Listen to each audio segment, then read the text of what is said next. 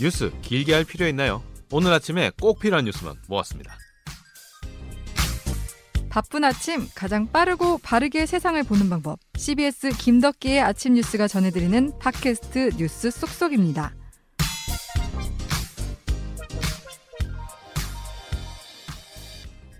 네, 꼭 필요한 뉴스만 쏙 뽑아서 속도감 있게 전달해드리고 있죠. 김덕기 아침 뉴스 팟캐스트 휴일에도 애청자분들을 찾아가고 있는 휴일 번외판입니다.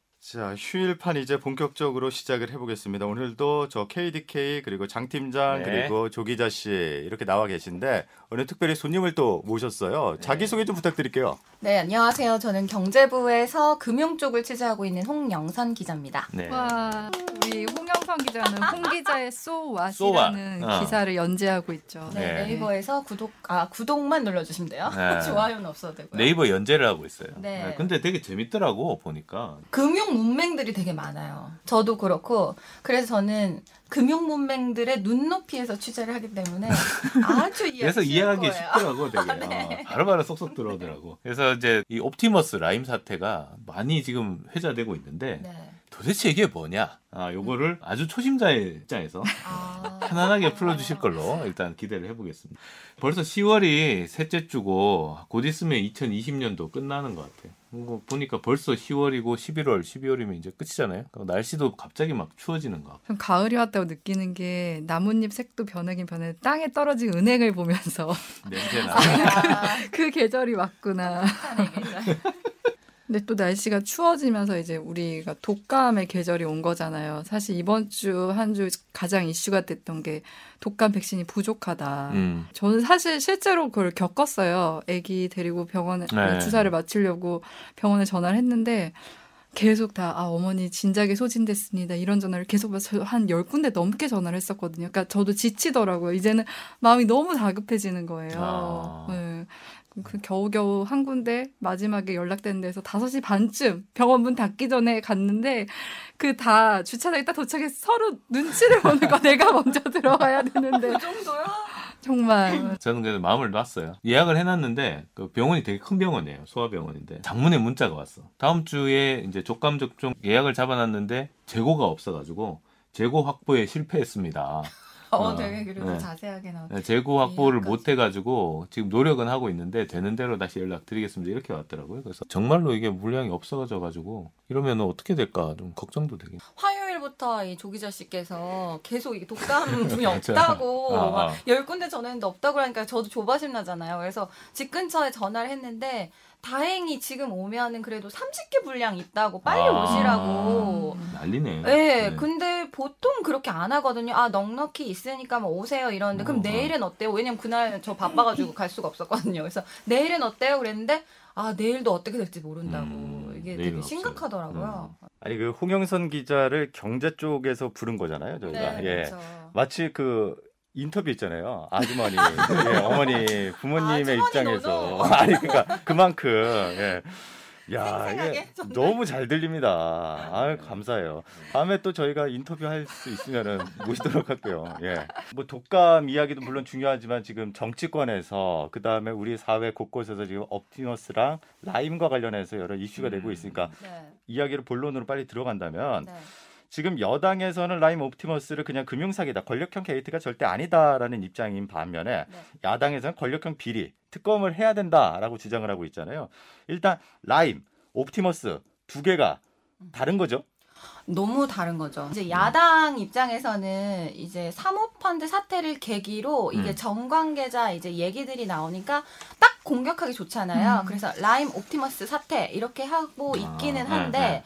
라임 사태는 이제 지난해에 일어난 사건이에요. 아. 그리고 옵티머스는 올해 일어난 사건이고 아. 그리고 라임 옵티머스 이게 뭐냐 뭐 과일 이름이냐 뭐 로봇 이름이냐 이런 얘기가. 되게 많이 나와요. 근데 라임은 라임 자산운용사. 이 네. 자산운용사라고 하는 거는 펀드를 설계하고 기획해가지고 이제 판매, 운영하고. 어, 운영까지 하는 판매는 이제 은행이나 증권사에. 이제 아. 맡기고 아. 그러니까 이제 펀드를 펀드를 설계하고 이거를 이렇게 어떻게 굴리는지 요런 음. 걸 하는 자산운용사의 이름이에요. 라임이랑 옵티머스. 네. 그래서 지금 라임, 네. 옵티머스가 같이 가고 있는데 네. 피해 액만 보면은 라임은 1조 6천억 원이고 네. 옵티머스는 5천억 원이요. 네. 라임은 왜 이렇게 피해액이 큰 거예요?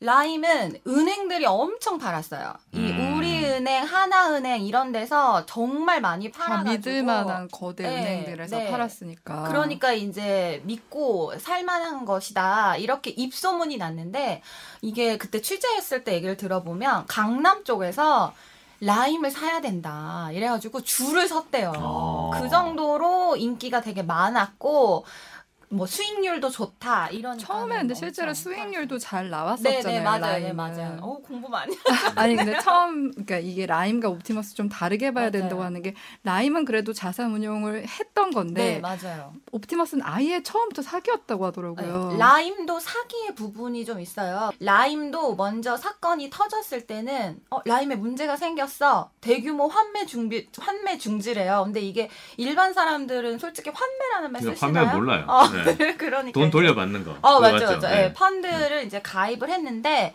이건 만기가 없는 펀드인 거예요. 음. 그래서 언제든지 내가 이렇게 환매를 할 수 있는 음. 쓸수 있는 거였는데 이게 안 된다고 한 거예요 먼저 음. 이 자산 운용사에서.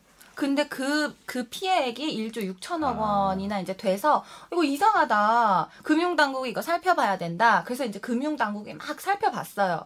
그랬는데 여기서 불안전 판매가 DLF 때처럼 엄청 많았어요. 이거 뭐 그냥 좋은데 투자하는 거다. 이렇게 해서 하는 이 불안전 판매가 아, 있었고. 명확하게 설명을 안 해줬다 이거. 네네, 그렇죠. 그러니까 은행에서 그때 팔았으니까 이제 사람들도 은행은 이제 믿을만하고 그치. 생각을 네. 하잖아요. 그러니까 네. 은행에서도 이거 믿을만하다 이렇게 하고 음. 팔았던 그게 이제 맞아요. 불안전 판매라는 네. 거잖아요. 그렇게 해서 DLF 랑 되게 비슷한 것 같았는데 금융당국이 조사 금감원이 조사를 해보니까 라임 자산운용사에 돈을 빌려준 신한금융투자라는 또 대형 증권사가 네, 있어요. 네, 네. 근데 이 증권사랑 라임이랑 같이 짜고 미국에 어떤 투자를 했는데 여기 부실이 났다는 걸 알렸어요. 라임이랑 신한한테. 근데 얘네들이 그걸 알고도 계속 들어오니까 사람들이 계속 가입하니까 돈이 많아지잖아요. 그러니까 부실한 투자인데 투자처인 걸 알고서도 계속 사람들을 받은 거예요. 그래서 음. 이걸 사기다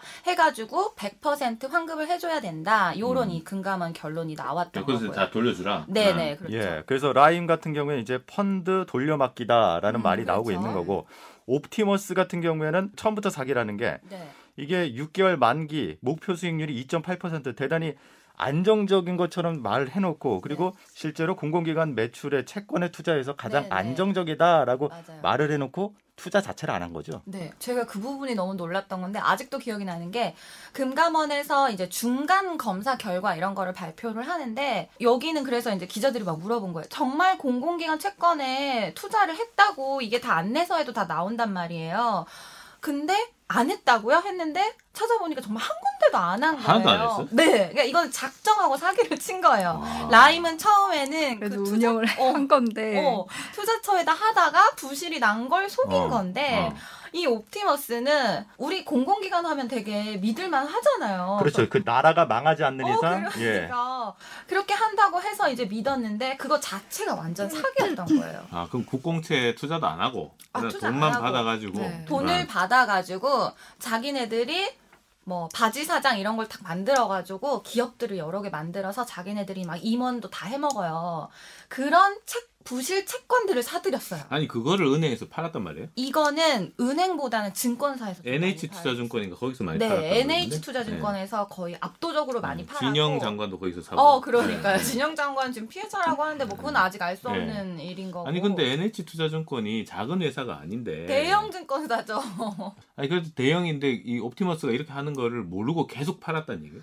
그렇죠. 근데 이제 거기에서 이제 계속 나오는 의혹과 의문점들이 왜 NH 투자증권이 음. 안 팔았었는데 갑자기 이걸 팔게 됐느냐. 그것도 아. 물량의 70% 정도를 음. 여기에 뭔가 뒷배가 있는 게 아니냐 이런 음. 의혹들이 이제 계속 나오고 있는 건데 아직까지는 사실 명확하게 밝혀지진 않은데 음. 그것도 이제 검찰이 수사해 봐야 되는 그 부분 중에 하나입니다. 그러니까 라임도 라임이지만 옵티머스가 뭔가 구린 데가 많네요. 네, 보니까. 네. 네. 근데 지금 라임이랑 옵티머스가 해서 닮은 듯 닮지 않은 게 사모펀드.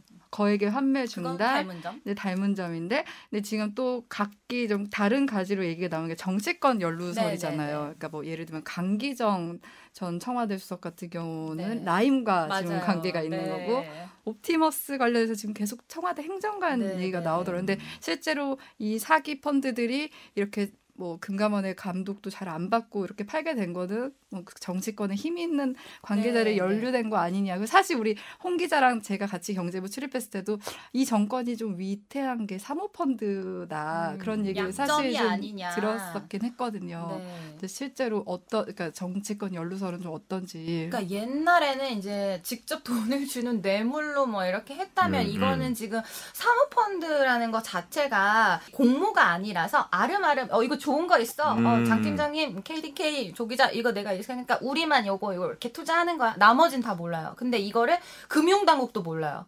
어디에 투자하는지 그렇기 때문에 이런 식으로 뭔가 구린 돈을 뭐 이렇게 하지 않았겠냐 이런 의혹이 이제 음. 계속해서 제기되는 와중에 여권 관계자, 정치인 이름들 그리고 이제 청와대 행정관이 계속 나오는데 이게 옵티머스는 지금 이제 흘러가는 얘기인 거고 라임은 지금 검찰 수사가 좀 많이 됐어요. 네. 그러다 보니까는 뭐 강기정 뭐 누구 뭐 여당 의원 이름이 나오고 있는데 이러다 보니까 사람들이 라임이랑 막 강기정이 뭐. 옵티머스에 투자를 많이 막 이렇게 막 헷갈리는데 그러니까 이게 다시 한 번 더 말씀드리면 네. 은 금융 범죄라는 게 뭐 라임 옵티머스는 같은 선상에서 볼 수 있지만 네. 그리고 조금씩 내부적으로는 다르고요. 그 다음에 또 결론적으로 정관계 로비 의혹이 나오면서 이게 같은 사안이 보일 수 있는 거 아니냐라는 이야기까지 간 거잖아요. 네. 예. 근데서 지금 가장 큰 문제가 정관계 로비 의혹이 과연 어디까지 연결이 되어 있나 이 부분을 이제 검찰이 밝혀내야 될 것 같은데 네. 근데 옵티머스 사건과 관련해서는 핵심 인물로 지목되는 게 지금 이모 전 청와대 민정수석실 행정관이 지목이 되고 있는데 네. 이분이 30대예요. 아, 저보다 한 살 많으십니다. 이분이 되게 중요 인물이라고 저는 볼 수 있다고 보는 게 음. 이 옵티머스 사건 의 핵심 몸통이 이제 옵티머스 대표인 김재현 구속됐죠. 이분이랑 사내 이사인 윤석호. 윤석호 이분이 있어요. 음. 그리고 또 이제 실무 관계자 뭐 두 명 정도가 있는데 이 분들의 와이프 분들이랑 같이 기업들을 이렇게 만들어 놓고 돈 흐름을 같이 하고 있어요. 그래서 처음에는 어 저도 이제 그냥 금감원 이 조사분들한테 이제 얘기를 듣기로는 부인들한테 집중을 하라는 거예요. 그래서 음. 어, 뭐야 이거 어. 단독 주려는 거 특종 주려는 거 아니야 막 이랬는데 뭐 내가 부인이 누군지 어떻게 알아요?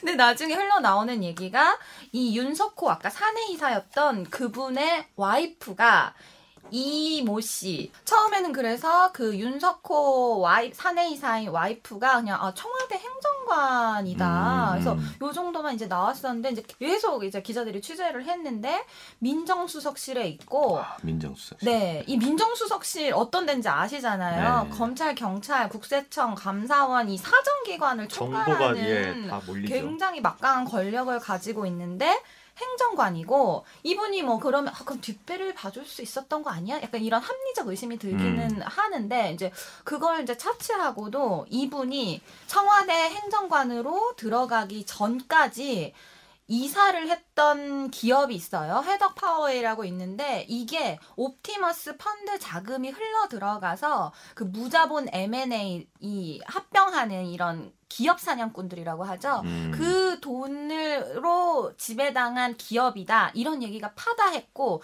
그래서 상장 폐지를 심사를 하기까지 했거든요 거래소가 아, 이 해덕 파워웨이가 네 그- 상패 상패 심사까지 받았다. 네, 그래서 옵티머스랑 굉장히 밀접한 곳에 이제 사내 이사였다 요런 것까지 나왔는데 음. 이분이 옵티머스의 주주기도 해요 아. 거의 10%를 가지고 있는데 이전 행정관이요. 그렇죠. 어. 이, 이모 전 행정관이 음. 이분이 근데 이제 청와대 행정관이면 주식을 보유할 수가 없기 때문에 그걸 또 김재현 대표의 비서한테 주고 이제 차명으로 주식을 음. 보유했다는 아. 의혹까지 또 음. 가지고 있고 또 하나 저는 좀 결정적으로 볼 수가 있는 게 이 옵티머스 펀 옵티머스 자산운용사의 돈이 페이퍼 컴퍼니라는 뭐 셉틸리언이라는 이 페이퍼 컴퍼니가 있어요. 말로만. 있는 네. 네, 그렇죠. 거기에 대주주예요.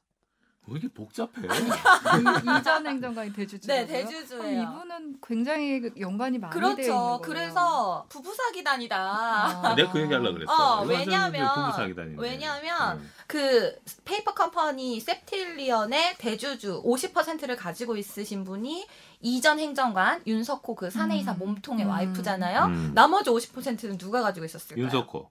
아니죠. 아니? 김재현 대표 부 아까 부 와이프를 아. 주목하라 아. 그랬잖아요. 음. 어, 맞습니다. 그 예. 김재현 대표의 와이프가 50%를 아. 가지고 있었단 말이에요. 예. 그렇기 때문에 지금 김재현 대표의 와이프나 이모전 행정관이 여러 그 기업의 경영진으로 이름을 올리고 있기 때문에 음. 뭐야 부부 사기단이 아니야? 음. 이런 얘기까지 지금 그러니까 제가 아까도 거죠. 말씀드렸는데 이게 지금 핵심이 호- 옵티머스 지분을 보유한 채로 이전 행정관이 청와대를 어떻게 들어갔는지도 밝혀내야 되는 그렇죠. 부분인데 지금 홍 기자가 여러 가지 배경을 쭉 말씀해 주셨잖아요. 이전 행정관에. 네, 네. 제가 처음에 30대라 그랬잖아요. 네, 네. 이 30대 나이에 과연 이렇게 화려한 이력을 다 하고 그러니까 더군다나 청와대로 입성을 할 수 있었던 게 네. 뭔가 있지 않으면 이게 가능하겠냐라는 합리적인 의심이 지금 나오고 있어서 맞아요. 여러 문제들이 불거지는 거죠. 맞아요, 맞아요.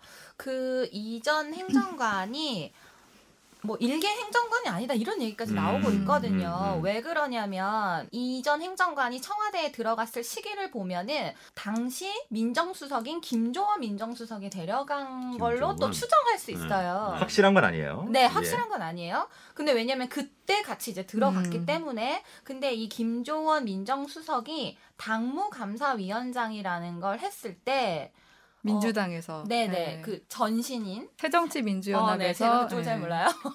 그쪽에서 당무 감사위원장을 했을 때 이모 전 행정관이 감사 당무 감사위원이었어요. 음. 그때의 인연이 작용했을 것이다라는 또 추정이 하나 있고요. 음. 두 번째는 그렇게 그 당무 감사위원을 하면서 2014년도에 그 국정원 지, 여직원 감금 사건 있잖아요. 그게 대선 직전이었죠. 네, 그때 이제 뭐 강기정, 뭐 지금 정무수석 이름 나오고 있죠. 뭐 김현 지금 방 통위원 그분들의 변호를 했어요. 아, 여, 네. 여권 관계자들하고 엮여 있네요. 네네. 그래서 친분이 되게 두텁다 음. 이런 얘기가 나오고 실제로 제가 김현 그 트위터를 봤는데 어, 활짝 웃고 있는 같이 찍은 사진이 있죠. 네네. 아니, 근데. 저희가 지금 합리적인 의심을 통해서 여러 가지 의혹들을 짚어봤는데 네. 반대편에서도 또 짚어봐야 될 게요. 국정감사에서 이전 행정관이 증인으로 채택이 됐습니다. 네네. 그거를 한번 봐야 돼요. 왜 그러냐면은 지금 여당이 추미애 법무부 장관 아들의 그 군 휴가 특혜 의혹이나 북한의 민간인 사살 사건인데 결정적인 증인들은 다 거부를 했었는데 음. 네. 이 이전 행정관은 그쵸. 증인 채택을 도왔다는. 거 같이 예, 네. 뜻을 모았다는 거예요. 또 청와대에서 어. 문재인 그럼 반대로 네. 그 여당 입장에서는 이전 행정관을 깃털 정도로 보고 있기 때문에 이거 이 사람 나와도 크게 문제가 될 게 없다고 생각할 수도 있는 거잖아요. 저는 그건 조금 다르게 생각하는 게 원래 이번에 금융위 금감원 국정감사 이번 주에 있었잖아요. 이때 증인으로 야당이 계속 신청을 했었어요. 음. 이전 행정관을. 근데 이제 여당이 절대 안 된다 해서 안 됐었던 거고요. 근데 이제 이번 주에 막막 본격화했잖아요 언론들이 뭐 핵심이 아니냐 음. 청와대 음, 행정관이 음. 어떻게 갈 수 있느냐 이러면서 이번 국정감사에서도 계속해서 이 옵티머스에 관련된 얘기가 나왔고 이렇다 보니까 이제 막판에 이제 합의를 하게 된 거고 이제 그래서 이제 종합감사 23일 날 이제 그때 음. 증인으로 이제 채택이 밀려서. 결국은 이제 음. 채택한. 네, 네, 네. 근데 이제 또 이제 나오는 얘기가 과연 출석을 할지. 음. 네, 여야가 합의를 하긴 했지만 그건 자기 자유 뭐 음. 네, 하니까 할지 그리고 또 출석을 하더라도 과연 제대로 된 답변을 하겠느냐 음, 이런 음, 의문이 음. 남는 거죠. 음. 왜냐하면 조국 전 법무부 장관도 보면 알겠지만 재판에서 계속 그 권리를 주장하시고 계시잖아요. 그렇기 때문에 저는 그게 여당에서 깃털 정도로 보느냐 안 보느냐 음. 그거는 아직 알 수 없다고 생각이 듭니다. 예. 지금 국민의힘에서는 어쨌든 이전 행정관에 대해서 권력형 비리를 입증할 가장 핵심적인 고리로 보고 있기 때문에 이번 그 국감장에 만약에 나온다면은 네, 이제 엄청난 예, 역할을 할 것으로 기대를 하고 있는데 네, 어, 우리가 취재를 할 수 있는 부분이 그렇게 지금 많지 않기 때문에 네, 네. 의혹과 관련해서 이 정도 정리하고 앞으로가 이제 중요한데 네. 그 앞으로 부분은 윤석열 검찰총장이 어떤 의지를 갖고 수사를 할 것이냐 네. 이렇게 초점을 맞춰야 되지 않을까요? 네. 그리고 또 지금 이제 보- 지금 계속 언론을 통해 나오는 게 하자 펀드 하자 치유 문건이잖아요. 그거의 음. 진위 여부 그게 네. 지금 논란이 되고 있잖아요. 맞아요. 좀 지금 갖고 갖고 왔어요. 왔네. 네, 네. 네. 보여드리려고. 네.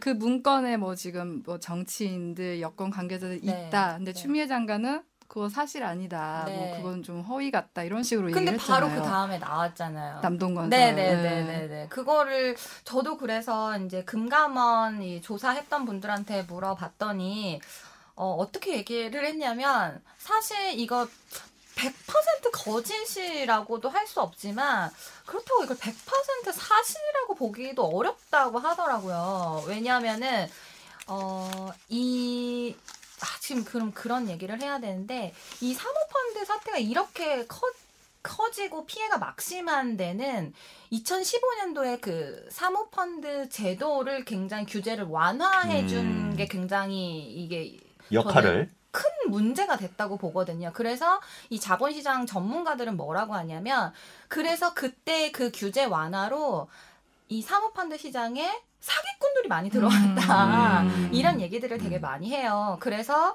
이 사람들이 워낙에 거짓말들을 좀 많이 아. 하고 허풍이 되게 많다는 아. 거예요. 그렇겠지. 네. 이거는 투자를 받으려면 허풍을 어느 정도 어, 해야죠. 그렇죠. 보여줘야지. 예, 예. 근데도 이게 사건이 이제 터졌을 때도 내가 누구랑 끈이 있다. 내가 누구랑 끈이 있다. 아. 나 이런 이런 음. 사람이야. 걱정하지 말라. 어, 어, 그렇죠. 약간 이 자기 과잉 음, 이런 과실. 것도 상당히 들어 있을 가능성이 농후하다. 음. 그래서 저는 추미애 장관의 말도 음, 아니라고 보고 뭐 윤석헌 그 금감원장도 그렇게 얘기를 했거든요. 이게 뭐 약간 조작된 가능성일 수는 있어 보이지만 근데 이게 자세히 보면 사실이 완전히 100% 틀렸다고는 음, 또볼 음, 수 없다 음, 이렇게 얘기를 했기 때문에 요것도 역시 검찰 조사에서 그러니까 좀 그. 기존에 있는 팩트에 좀 이렇게 그 훅가시를 좀 넣은 거지. 그렇죠 양념을 팍팍 어. 그리고 지금 막, 막, 막 특종 기사들이 막 쏟아지잖아요. 정말 네. 쉴새 없이. 그게 왜 그러냐 이제 조금 알아봤더니 이게 지금 김재현 대표 이사랑 윤석호 사내 이사랑 이분들이 처음에는 막 이런 이런 펀드 하자를 어떻게 하고 우리가 어떻게 뭐 플랜 B를 짜가지고 뭐 검찰 조사를 어떻게 헤쳐나가야 된다 이런 것까지 이렇게 되게 막 짜고. 이랬었는데 막 이렇게 서로 서로 책임을 이제는 떠넘기기 음. 위해서 막 하나씩 까는 거예요. 이거 음, 제가 들었어. 예, 이거 음. 얘가 했다. 이거 내가 했다. 음, 이러면서 지금 음. 변호사들이 장 외에서 이런 물건들을 이렇게 하나씩 주면서 아, 그래서 이렇게 단독이 네, 매일 네. 쉴새 없이 쏟아지는 거. 자, 이게 홍 기자가 저희 초반에 독감 얘기할 때는 그냥 아주머니, 아주 어머니 이렇게 봤었는데, 학부모, 예, 학부모. 학부모 이렇게 봤었는데, 야 역시 다르네요. 네. 정말 주요한 정보들 참 잘 조목조목 알려주셨는데 앞으로 어쨌든 검찰의 이 수사 상황을 계속 잘 봐야 그게 사실로 드러나는 거니까 네. 그쪽을 봐야 될 것 같고 근데 제가 주목하고 싶은 것들은 라임이든 옵티머스든 뭐 정관계 로비 의혹이 있긴 하지만 가장 중요한 건 이게 사기를 통해서 어떻게 보면은 한 사람이 모든 인생을 다 바쳐서 노후 자금을 마련해 갖고 잠깐 이렇게 어 워낙 수익률이 요즘 낮으니까 네. 맡겨서 네, 조금이라도 해보려고. 더 네. 예, 0.1%라도 더 어떻게 해보려고 했던 이 서민들을 강탈해 간 거잖아요. 네. 그러니까 이 투자 사기라는 게 사실 뭐 하루 이틀 있었던 일도 아니고 저는 이게 들으면서 생각나는 게 조이팔 사기 사건을 제가 취재를 한 적이 있거든요. 아 옛날로 나네. 근데 라떼는 네. 라떼는 근데 이 조이팔 사기 사건하고 다를 게 하나도 없네. 근데 중요한 거는 이걸 은행이 팔았어. 그리고 제도권에서 이게 된 거예요. 제가 그 얘기를 하고 싶어요. 네. 저는 이제 검찰 수사라든지 이제 정치권이나 법조는 이 진위 여부와 누구의 책임 이런 거를 이제 따져 물어야 한다면 경제부 이쪽에서는 좀 봐야 될 게 제가 지금 경제부에 있으면서 이런 대규모 펀드 사기 사건 벌써 아 사기까지는 아니지만 DLF 때부터 음. DLF 때도 저는 되게 충격이었거든요. 은행에서 진짜 아주머니들을 상대로 거짓말을 해가면서 이렇게 파는 것도 되게 피해가 컸었는데 라임이 터졌어요. 그것도 굉장히 비슷했는데 이건 이제 정관계 로비로 퍼지고 근데 또 옵티머스가 터졌어요. 네. 근데 이제 하는 말들이 또 터질 수 있다는 거예요. 음, 그렇지. 근데. 이걸 막아야 되는 거잖아요. 그렇죠. 근데 저는 이걸 막기 위해서는 이 사모펀드 규제를 완화했던 부분을 지금이라도 빨리 어, 뭐, 되돌릴 수는 없겠지만, 제대로 해야 된다고 봐요. 음, 음. 규제를 완화했으면, 그에 따른 감독이라든지 검사를 충실히 했어야 되는데, 그것마저도 다 무마시켰거든요. 그래서 제가 취재하면서 답답했던 게, 맞아요. 음. 금감원의 그 조사역분들이나 뭐 이런 분들한테 물어보면, 우리가 할 수 있는 게 없다. 음. 우리 권한이 되게 많이 줄었다. 음. 우리도 인력이 없다. 이게 핑계가 아니라 진짜 사모펀드는 정말 너무 많거든요. 자산운용사도 너무 많고 예전에 이 2015년도 전에는 뭐 자산운용사 한 80개 정도 있었다면 이게 규제가 완화되면서 지금 270개 정도로 어. 늘어났단 말이에요. 네. 그런데 금감원의 그 조사역들은 똑같아요. 그렇기 때문에 이건 다 검열을 할 수가 없을 아니 뿐더러 그러니까 그러면은 은행에서 그거를 사실 지금은 통제를 해줘야 그래서 되잖아요. 은행에서는 이제 네. 팔지 않게 하긴 음. 했어요. 그래서 이제 옵티머스는 증권사로 이게 퍼진 그러니까 건데. 은행이나 증권사가 네. 자기 책임하에 감독을 하고 예. 팔았으면 자기들이 책임져야죠. 네. 근데도 이제 자기네들 또 하는 말이 뭐냐면 이제 제가 NH 투자증권도 이제 취재를 해 보면 우린 법적으로 했다는 거예요. 음. 그쵸 빠져나갈 네, 구멍이 다 법- 있죠. 어, 법적으로 문제가 안 된다는 거예요. 그게 너무 화가 나는 거예요. 그럼 그 법을 바꿔야 되는 거잖아요. 근데 지금 이제 금융 이 법은 금융위가 하는데 금융이 지금 이제 자기 자신들이 이제 덤탱이 쓰는 거기 때문에 약간 좀 그런 얘기를 하기를 조금 꺼려 하긴 하는데 또 다른 이런 일이 발생하지 않기 위해서는 조금 빨리 하루빨리 제도가 좀 개선돼야 된다고 그러네요. 생각합니다. 네, 그 부분이 정말 이 은행들이 그 다음에 증권사들이 이거를 대놓고 팔았다. 어, 부실인 거 알면서 뭐 조이팔하고 다른 게 뭐야? 어? 조이팔이잖아, 얘네들이. 근데 조이팔은 단죄를 막 이렇게 검찰이 막 수사를 하고 그러는데 문제는 이제 검찰이 이걸 수사를 제대로 하겠냐. 지금 이것도 또 하나의 이슈인 것 같아요. 지금 최근에 그 수사 관련해서 수사 배당이나 이런 부분에서도 어, 문제가 있었다는 취재가 있었고 또 추미애 장관이 또 검찰을 이렇게 개혁한다는 명분으로 이렇게 흔들고 있는 상황에서 제대로 될까? 그것도 좀 지켜봐야겠네요. 자, 김덕기 아침 뉴스 계속 좀 관심 갖고 지켜봐야 될 부분이 참 끝없이 있는 것 같아요. 우리 저희들이 이렇게 휴일에도 보충석까지 해가면서 이슈를 따라잡고 있습니다. 저희들 계속 응원해 주시고 아, 청취율 조사가 내일까지 계속됩니다. 전화 받으시면 꼭 김덕기 아침 뉴스 기억해 주시고요. 자, 그러면 필요한 뉴스로 꽉 채워서 다시 다음 주에 돌아오겠습니다. 자, 그럼 애청자 여러분 다음 주에 만나요. 만나요. 만나요.